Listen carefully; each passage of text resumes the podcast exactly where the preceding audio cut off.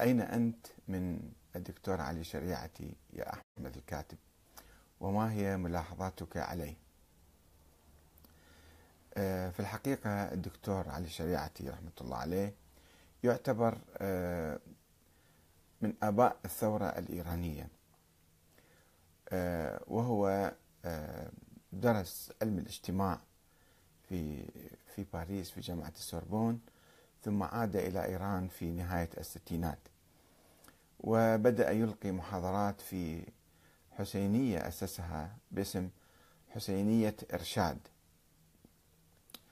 وكان يحضر للثورة آه، ضد النظام الشاهنشاهي المستبد ولكن الثقافة الشيعية العامة آه، في إيران في تلك الأيام كانت ثقافة ميتة. وهو أطلق عليها صفة التشيع الصفوي. التشيع الصفوي لم يكن بالحقيقة هو وليد تلك الأيام ولا وليد الصفويين لأنه الفكر الشيعي الاثني عشري هو أساسا ولد ميتا لأنه لم يكن يتمحور حول قائد أو حول إمام من أهل البيت وإنما تمحور حول الإمام الثاني عشر آه، المفترض اللي ما موجود في الظاهر. آه، فتخلى هذا التشيع عن نزعته الحيوية.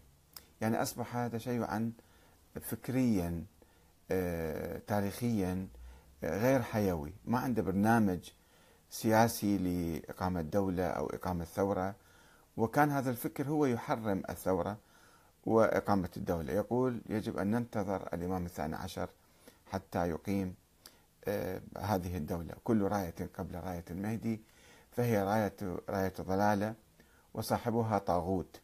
هذا الفكر هو أطلق عليه آه، آه، اسم التشيع الصفوي. الصفويون يعني رفعوا هذا الشعار هم حركة سياسية كانت حركة صوفية سياسية ولكنها تسترت بستار التشيع وأعلنت الدولة الصفوية الشيعية.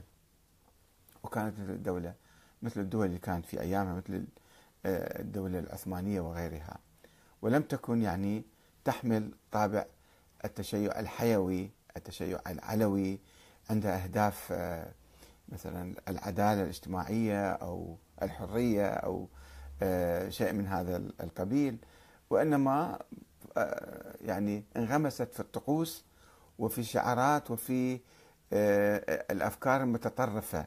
فمثلا أعلنت العداء للشيوخ الثلاثة أبي بكر وعمر وعثمان وتطرفت في ذلك في مقابل الولاء العلي لا علي موجود ولا أولئك موجودون ولكنها هذه لأن ولدت آه، آه، هذه الحركة الصفوية في تيار ميت وليس في تيار آه، حيوي له برامج وله أهداف معينة.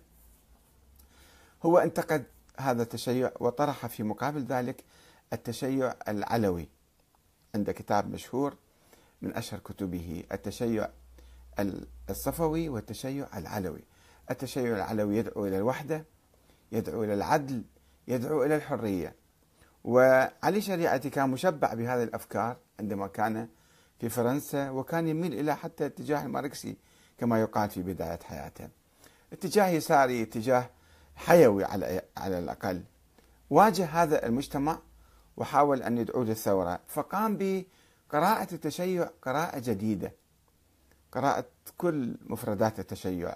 الإمام علي الإمام المهدي الإمام الحسين فاطمة يعني حاول أن يقرأ هذا التراث الشيعي ويعيد الشيعة إلى الأصول الأولى الجذرية.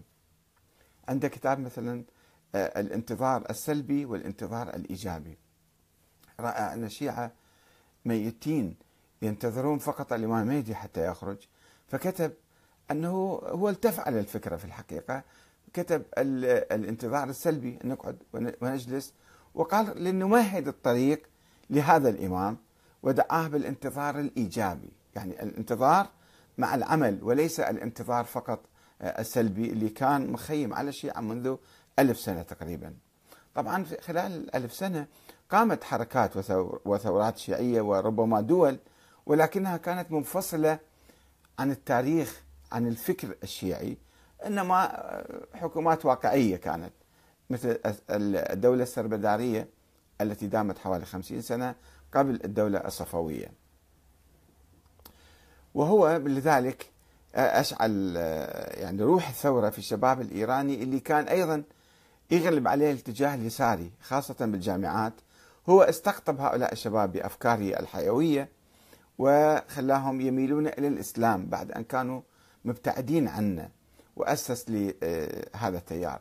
وثم جاء الإمام الخميني وطرح فكرة ولاية الفقيه ويعني معارضة الشاه وكان الإمام الخميني على عكس كثير من المراجع في قم أو في النجف ينادي بالتصدي للظلم للطغيان للاستبداد للدكتاتورية للخضوع للمستعمرين والصهاينة فكان عنده روح ثورية. هو طرح نظرية ولاية الفقيه ثم امتزجت التيارات المختلفة تيار علي شريعتي وتيار الإمام الخميني وتيار الجبهة الوطنية التي كانت حركة سياسية وطنية متقدمة وكان ينتمي إليها آه، علي شريعتي انتمى في فترة لاحقة يعني. فكل هذه الحركات آه، آه، التقت مع بعض وحتى حركة اليسار الإيراني. أيضا ذابت في هذا التيار الإسلامي الشريعتي وأنتجت الثورة.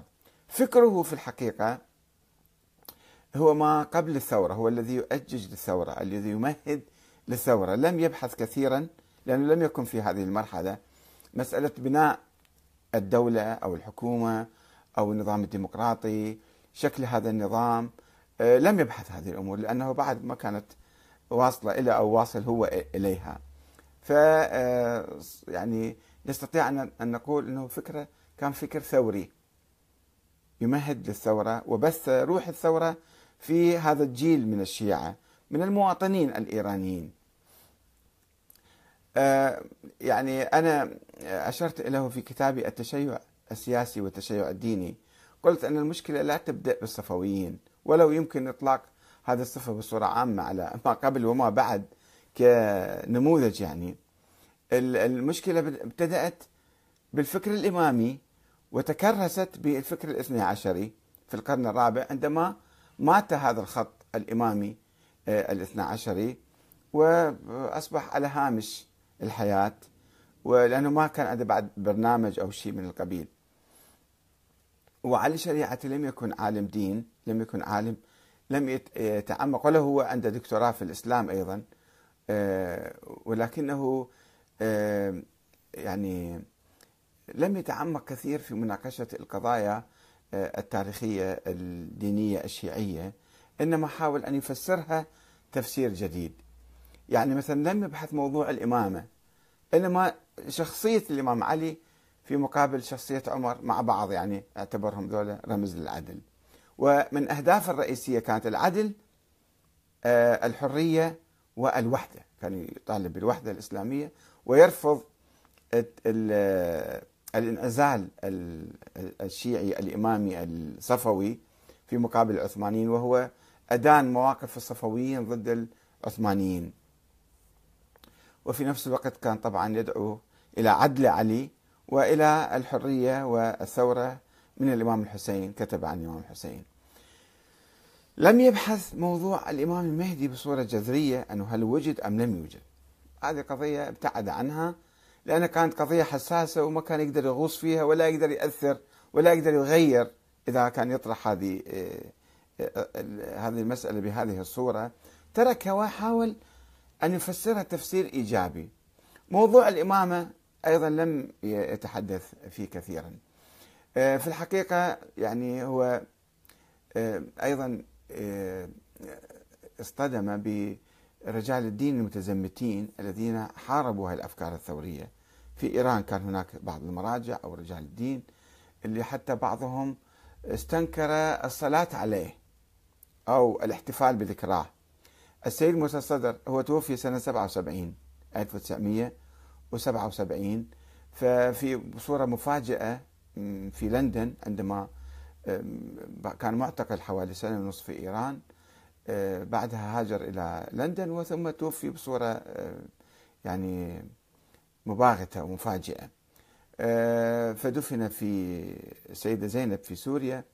وأقام الإمام موسى الصدر رحمة الله عليه أيضا. أقام له احتفالا وأنا حضرت ذاك الاحتفال في تلك الأيام في سنة 77 وأثار عليه طبعا آه، حكومة إيران التي استنكرت.